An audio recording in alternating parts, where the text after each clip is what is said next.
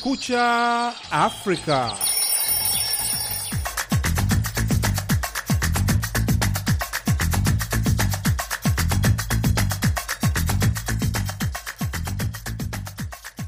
Hujambo mpenzi msikilizaji, popote unapotusikiliza. Hii ni Kumekucha Afrika kutoka idhaa ya Kiswahili ya Sauti ya Amerika, Washington DC. Karibu katika matangazo ya leo Jumatatu, tarehe 16 Januari mwaka 2023. Jina langu ni Patrick Nduimana na mimi ni Idi Ligongo. Tunasikika kupitia redio zetu shirika kote Afrika Mashariki na Maziwa Makuu, ikiwemo KFM Songea, Storm FM Geita Tanzania, Redio Semuliki Beni DRC, Redio Sango Malamu Bunia DRC, Sayare Redio Eldoret, Sauti ya Mwananchi Nakuru Kenya na UBC Radio. Vilevile unapatikana katika mtandao wetu wa VOA Swahili.com. Karibu.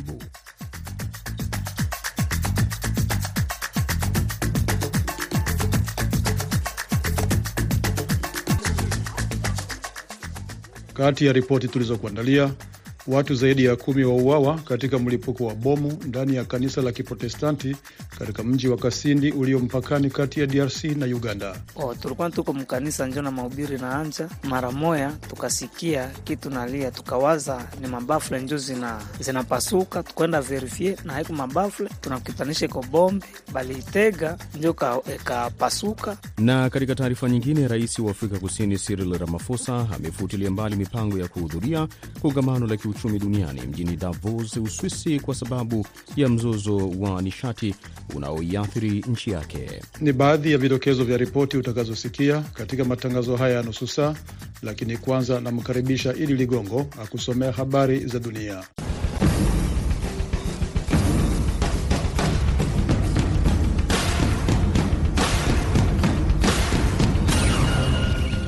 Waziri wa mambo ya nje wa China Qin Gang alikuwepo Kairo Jumapili kwa mazungumzo na maafisa wa Misri na Umoja wa Nchi za Kiarabu, ikiwa ni kituo chake cha mwisho katika safari yake yenye vituo vingi barani Afrika ambayo inalenga kudumisha ushirika wa Beijing na Afrika yenye utajiri mkubwa wa rasilimali.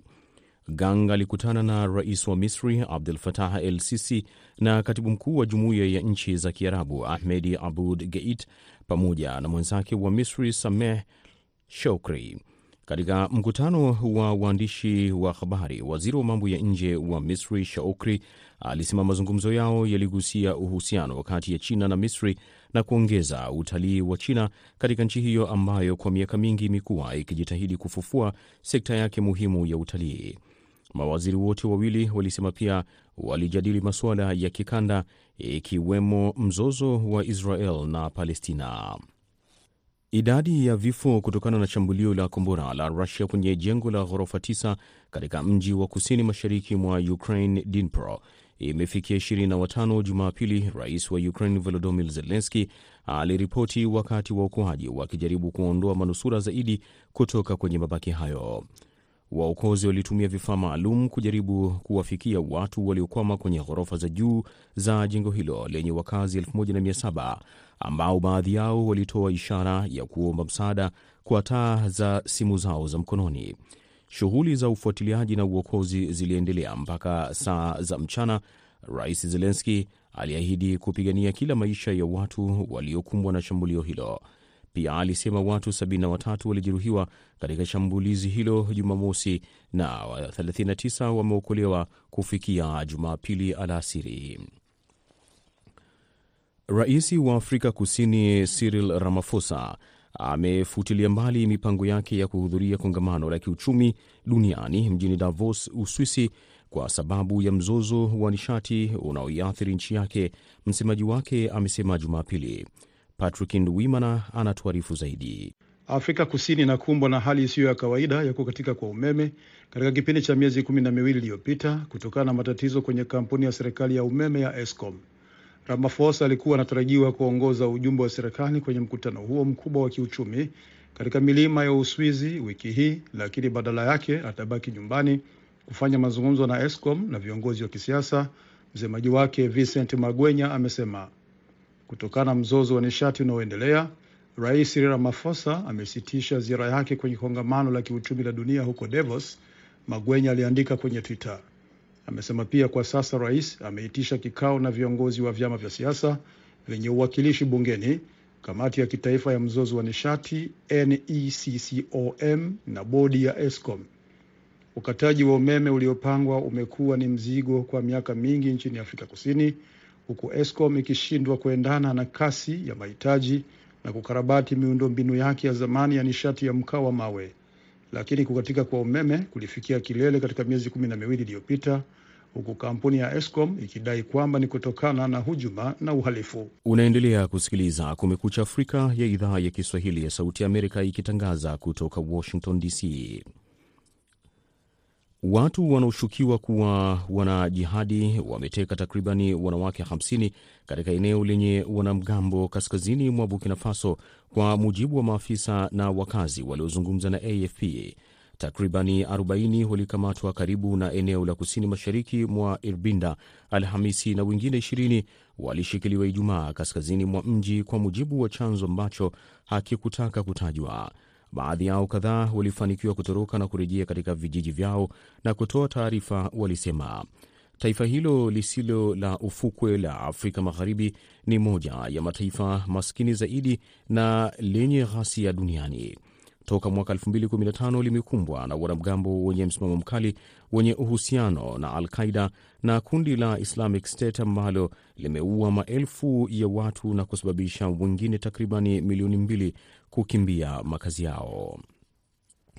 Na serikali ya Taliban nchini Afghanistan Jumapili imesema watu wasiojulikana walimfyatulia risasi mbunge wa zamani mwanamke pamoja na mlinzi wake nyumbani kwake katika mji mkuu wa Kabul. Marsa Nazibada mwenye umri wa miaka thelathini na miwili alichaguliwa kuwa mbunge wa bunge la taifa kabla ya Taliban yenye msimamo mkali haijachukua madaraka kutoka kwa serikali ya Afghanistan iliyokuwa ikiungwa mkono kimataifa hapo Agosti 2021 baada ya vikosi vya NATO vilivyokuwa vikiongozwa na Marekani kuondoka nchini humo. Msemaji wa polisi wa Kabul Khalid Zadran amesema kwamba kaka wa mbunge huyo pia alijeruhiwa katika shambulizi hilo lililofanyika Jumapili mapema. Zadran anasema uchunguzi wa kina kuhusiana na tukio hilo unafanyika ili kuwasaka wauaji na kuwafikisha mikononi mwa sheria.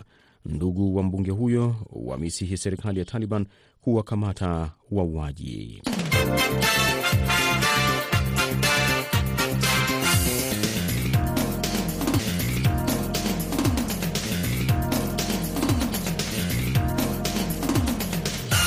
Unaendelea kusikiliza matangazo ya Kumekucha Afrika kutoka studio za Sauti ya Amerika, Washington DC. Habari kuu leo inatupeleka huko DRC ambapo watu zaidi ya kumi wameuawa na wengine zaidi ya thelathini kujeruhiwa kwa bomu lililolipuka ndani ya kanisa moja la Kiprotestanti katika mji wa Kasindi ulioko mpakani kati ya DRC na Uganda, wilayani Beni katika jimbo la Kivu Kaskazini. Oster Malivika anaripoti zaidi kutoka mjini Goma. Donge tulikuwa nikalia donge tu donge pembeni na bombe mwenyewe, manake manake wengi wanakufa.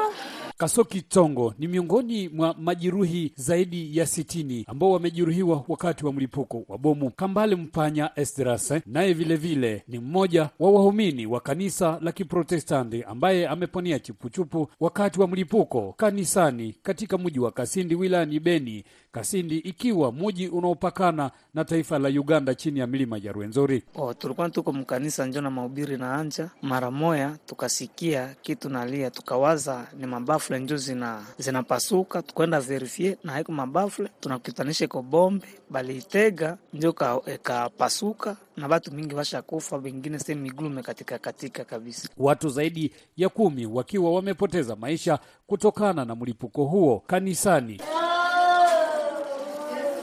Kiza Kivua amepoteza ndugu yake kwa jina la Muhindo Gulare Kivua. Bo, niko hapa kwa hospitali, nimekwisha poteza ndugu yangu moya anaitwa kwa jina la Muhindo Gulare Kivua. Jambo tumekwisha poteza mpendwa, labda leta yetu haitujali, leta haijali, populasio haitujali, sababu ile daga ilifanyika mumacho yao viko musandre na hii mwingine ni mugine yenye na jana wa soda, lakini hakuna swite yoyote. Leta iruhusu tuende zika watu yetu, sababu hatana serikali haikuwa mizira kutuweza kitu. Wengine zaidi ya sitini wakiwa wamejeruhiwa kama mama huyu Kanyere Solange ambaye alikuwa kanisani, lakini kwa sasa yuko katika kituo cha afya cha Kasindi na miguu yake yote ikiwa imesambaratika. Imepatikana kwa hospitali juu tulikuwa kumkutano, tulistuka tu namna tunasikia wanasema ni bomu, lakini namna aksida imetupata si hatujafahamu. Tulistuka tu, kila mtu iko chini, manake kuenda kuona mwili, miguu yote imevunjika, njo vile tu, hakuna tena vingine. Muhindo mwenda mbali Muloto hana tena miguu yake baada ya bomu kuwalipua watu kanisani pamoja na dadaye.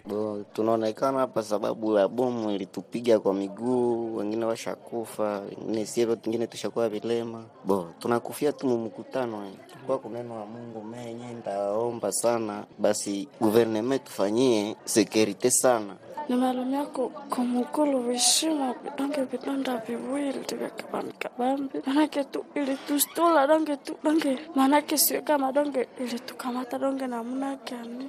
Hadi sasa ni watu zaidi ya kumi na mbili ndiyo mili yao imefikishwa katika chumba cha wafu cha Kasindi na wengine zaidi ya thelathini wakiwa ndiyo wamekutwa na majeraha, serikali ikishutumu kundi la waasi wa ADF, akisema Andoni Mwaluchai, msemaji wa jeshi eneo la Beni. Oser Malvika, Sauti ya Amerika, Goma.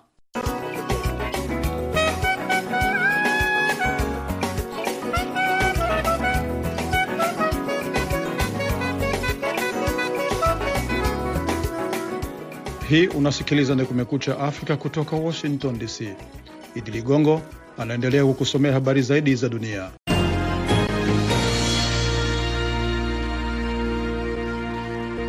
Unaendelea kusikiliza Kumekucha Afrika ya idhaa ya Kiswahili ya Sauti ya Amerika ikitangaza kutoka Washington DC. Ninaendelea kukusomea habari zaidi za dunia.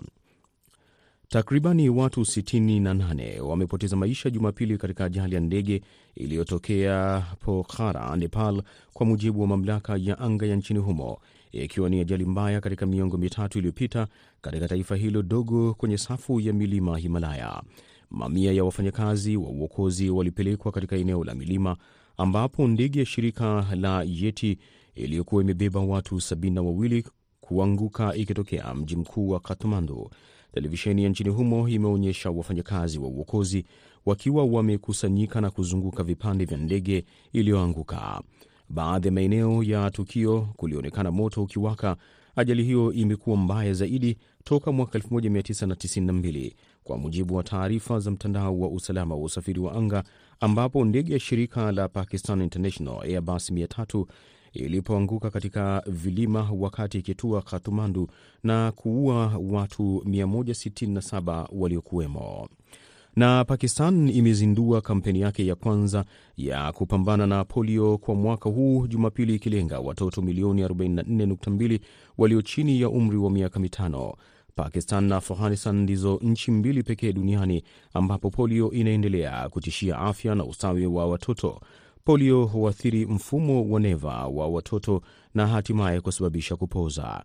Waziri Mkuu Shahbaz Sharif alizindua kampeni ya nchi nzima kwa kutoa matone ya polio kwa watoto katika mji mkuu wa Islamabad, akisema Pakistan kwa bahati mbaya ni miongoni mwa nchi chache ambazo bado zinakabiliwa na ugonjwa huo.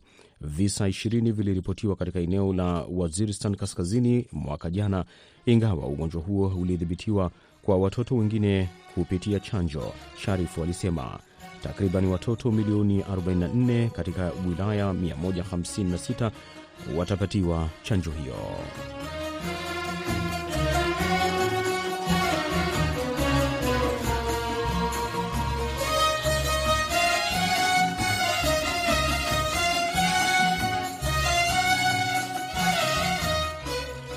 Hii unasikiliza ni Kumekucha Afrika. Tarehe 16 Januari kila mwaka Wamarekani wanamwenzi Dr Martin Luther King, shujaa mtetezi wa haki sawa na uhuru kwa Wamarekani wote bila kujali rangi yao. Rais Joe Biden Jumapili alikuwa rais wa kwanza aliye madarakani kuhudhuria hafla ya kumwenzi Dr King katika kanisa la Kibatisti la Ebenezer mjini Atlanta, Georgia, ambapo Dr King na baba yake wote walikuwa makasisi wa kanisa hilo. Nimezungumza na Profesa Timothy Sadera, mchambuzi wa siasa za Marekani, na nimeanza kwa kumuuliza kuona Biden ni rais wa kwanza kuhubiri katika kanisa hilo ina maana gani? Maanake msimu huu ni wakati ambapo tumo katikati ya muhula wake, na pia mtazamo wake ni kwamba anajaribu ku, kuweza kurejesha ile ile haki ama thibitisho lake la uongozi. Kwa hivyo kuwaleta Waafrika na kuweza kutilia mkazo ya kwamba kuna umuhimu wa wote kupiga kura, hili ni jambo la kutia mkazo sana. Na jambo jingine tukumbuke ni kwamba uh, jimbo la Georgia ni kati ya majimbo yale ambayo yangali yanafinyilia wapiga kura. Kwa hivyo anapokuja kuzungumzia jambo kama lile, anazidi kutandaza sera zake na pia kuendeleza umahiri wake katika uongozi.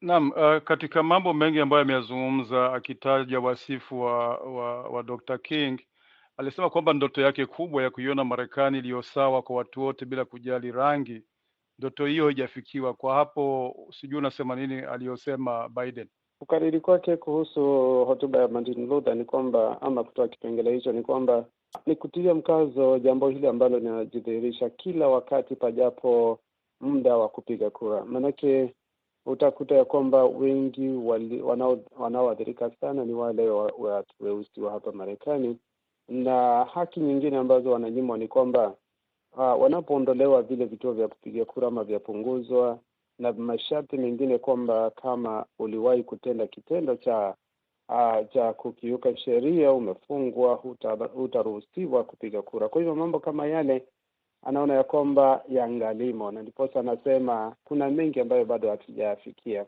Lakini kwa upande ule mwingine pia tunaona ya kwamba hizi ni siasa hizi ni siasa za, za ndani upande wa kwa umbali, manake uh, jimbo la Republican uh, jimbo la Georgia ni la Republican, viongozi wakuu ni wa Republican isipokuwa maseneta, lakini kwa njia nyingine. Kwa hivyo sasa atafuta mwelekeo wa kuweza kuonyesha kwamba serikali kuu inawaunga mkono wa Afrika weusi. Na je, kuhusu uh, ubaguzi ubaguzi, sababu uh, zama za Dr. King kulikuwa na ubaguzi mkubwa sana, hasa unaowalenga wa Marekani weusi. Leo uh, hiyo ndoto yake, viongozi walio walio madarakani leo, vyama vyote upande wa Republican na wa Democrat, je, hili suala la ubaguzi kweli litafikia mahali likome hapa Marekani?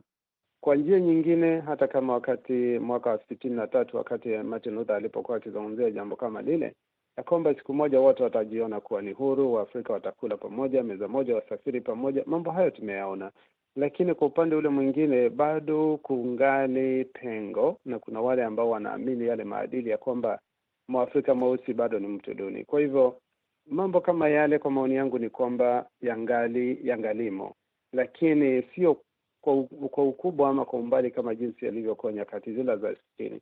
Ni Profesa Timothy Sadera akizungumza na Sauti ya Amerika kutoka Atlanta.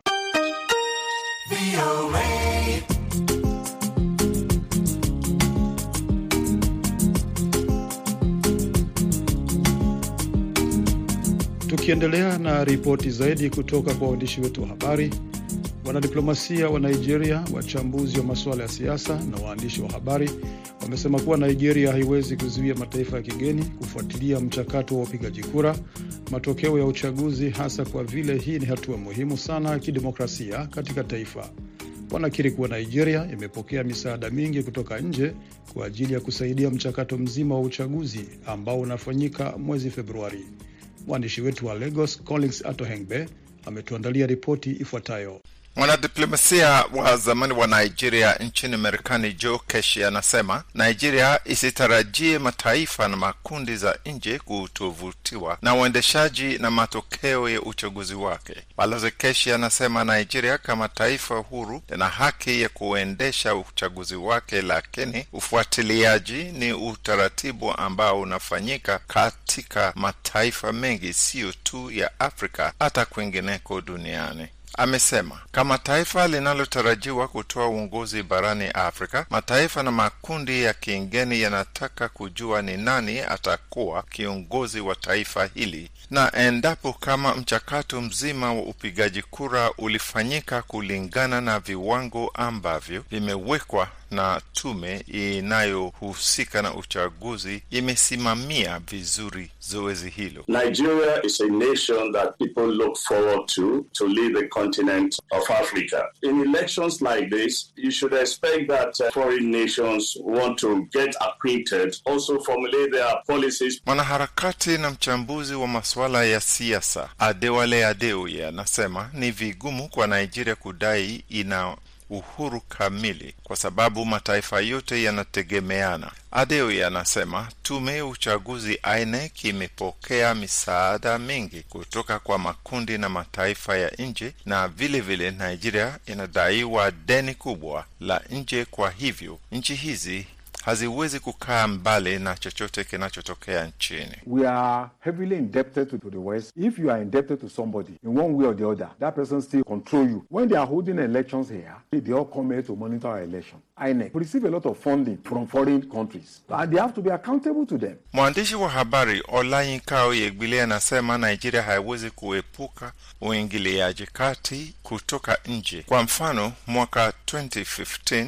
Rais Muhammadu Buhari alikuwa Chatham House, London, wakati wa kampeni zake za urais, na tangu mwanzo wa mchakato huu wa uchaguzi, wagombea mashuhuri kati ya wagombea urais wamekuwa wakienda Chatham House kuzungumzia masuala ya Nigeria katika mkutano na wageni. Maoni haya yanafuatia onyo kutoka Abuja kuwa makundi wanadiplomasia na nchi kingine hawapaswi kuingilia kati uchaguzi mkuu wa Nigeria uliopangwa kufanyika mwezi ujao. Kutoka Lagos, jina langu ni Collins Atohengwi kwa Sauti ya America, Washington.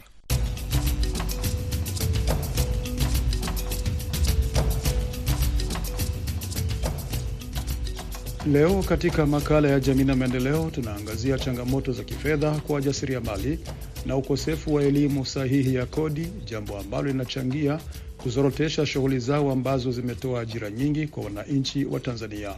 Hali hiyo imesababisha kushindwa kupiga hatua ya kimaendeleo, huku wachumi wakisisitiza elimu ya fedha kukuza biashara ni muhimu sana katika ukuaji wa uchumi wa nchi. Mwandishi wetu wa Dar es Salaam, Amri Ramadhani, ametuandalia makala ifuatayo. Ujasiriamali ni muhimu kwa ukuaji uchumi na maendeleo ya jamii, hatua ambayo huwawezesha watu kujipatia riziki na kujikwamua na ukali wa maisha. Kundi kubwa la watu limejiajiri likijishughulisha na biashara ndogo ndogo kama kilimo cha mbogamboga, ufugaji na uvuvi, uuzaji wa nafaka, pamoja na wanaotembeza bidhaa za majumbani. Licha ya umuhimu wao ndani ya jamii, wengi wao wanakabiliwa na changamoto ya elimu sahihi ya fedha inayowafanya wasijue namna bora ya kufanya na kuendesha biashara zao zitakazowapatia mafanikio zaidi yatakayokuza kipato chao pamoja na kuweza kuchangia katika pato la taifa. Riziki Shabani ni mmoja wa wajasiriamali anayefanya shughuli zake katika jiji la Dar es Salaam. Anasema licha ya biashara anayoifanya kumwingizia kipato, lakini hana elimu ya biashara kwa vile amekuta wazazi wakifanya na yeye akapewa kuiendeleza. Tukiangalia kazi yenyewe ambayo ninafanya sio ambayo unaweza ukaja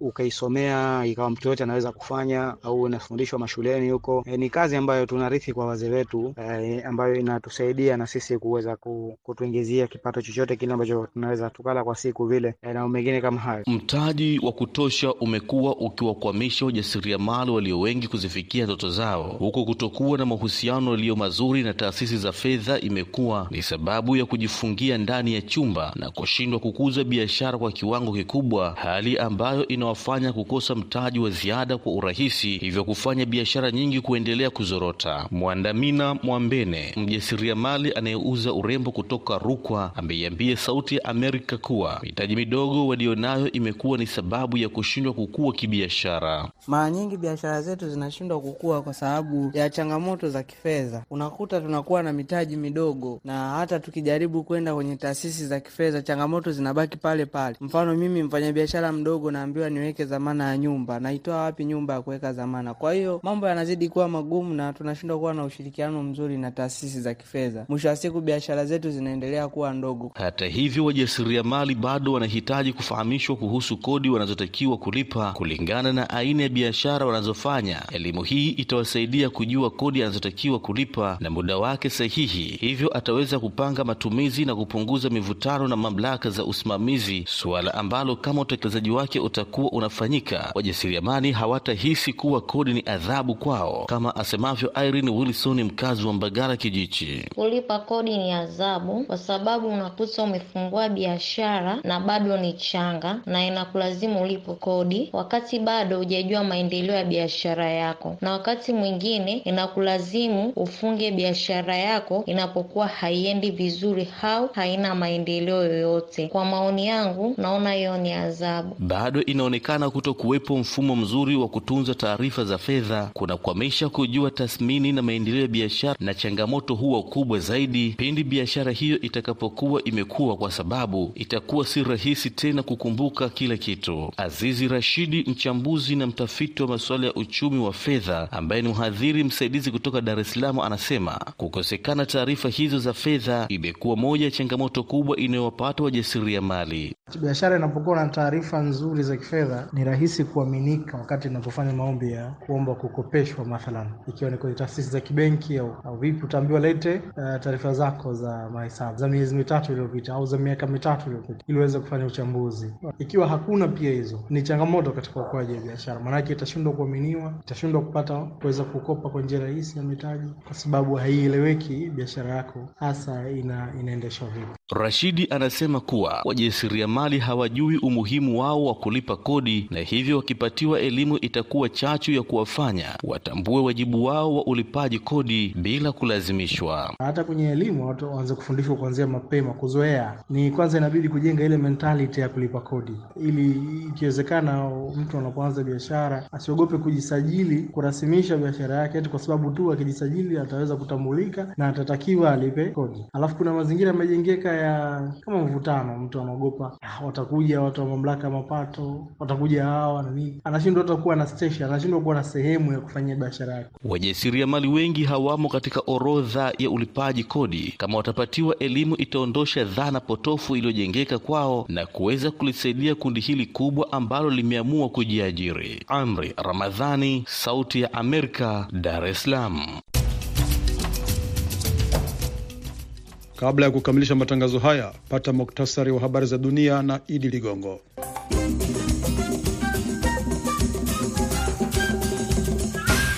Waziri wa mambo ya nje wa China Qin Gang alikuwepo Kairo Jumapili kwa mazungumzo na maafisa wa Misri na Umoja wa Nchi za Kiarabu, ikiwa ni kituo chake cha mwisho katika safari yake yenye vituo vingi barani Afrika, ambayo inalenga kudumisha ushirika wa Beijing na Afrika yenye utajiri mkubwa wa rasilimali. Idadi ya vifo kutokana na shambulio la kombora la Rusia kwenye jengo la ghorofa 9 katika mji wa kusini mashariki mwa Ukraine, Dnipro, imefikia 25 Jumapili. Rais wa Ukraine Volodymyr Zelenski aliripoti wakati wa ukuaji wakijaribu kuondoa manusura zaidi kutoka kwenye mabaki ya jengo hilo. Watu wanaoshukiwa kuwa wanajihadi wameteka takriban wanawake 50 katika eneo lenye wanamgambo kaskazini mwa Burkina Faso, kwa mujibu wa maafisa na wakazi waliozungumza na shirika la habari la AFP. Takriban 40 walikamatwa karibu na eneo la kusini mashariki mwa Irbina Alhamisi na wengine 20 walishikiliwa Ijumaa kaskazini mwa mji, kwa mujibu wa chanzo ambacho hakikutaka kutajwa. Serikali ya Taliban nchini Afghanistan Jumapili imesema watu wasiojulikana walimfyatulia risasi mbunge wa zamani mwanamke pamoja na mlinzi wake nyumbani kwake katika mji mkuu wa taifa hilo, Kabul. Takribani watu 68 wamepoteza maisha Jumapili katika ajali ya ndege iliyotokea Pokhara, Nepal, kwa mujibu wa mamlaka ya anga ya nchini humo, ikiwa ni ajali mbaya katika miongo mitatu iliyopita katika taifa hilo dogo kwenye safu ya milima Himalaya na Pakistan imezindua kampeni ya kwanza ya kupambana na polio kwa mwaka huu Jumapili, ikilenga watoto milioni 44.2 walio chini ya umri wa miaka mitano. Pakistan na Afghanistan ndizo nchi mbili pekee duniani ambapo polio inaendelea kutishia afya na ustawi wa watoto. Matangazo ya alfajiri kutoka idhaa ya Kiswahili ya Sauti ya Amerika yanakamilisha muda wake kwa leo. Kwa niaba ya wote walioshiriki kufanikisha matangazo haya, msimamizi Hadija Riami, mwelekezi wetu Jumbe Hamza, naitwa Patrick Ndwimana. Hewani nimeshirikiana na Idi Ligongo. Kwa pamoja tuna wageni tukiwatakia asubuhi njema.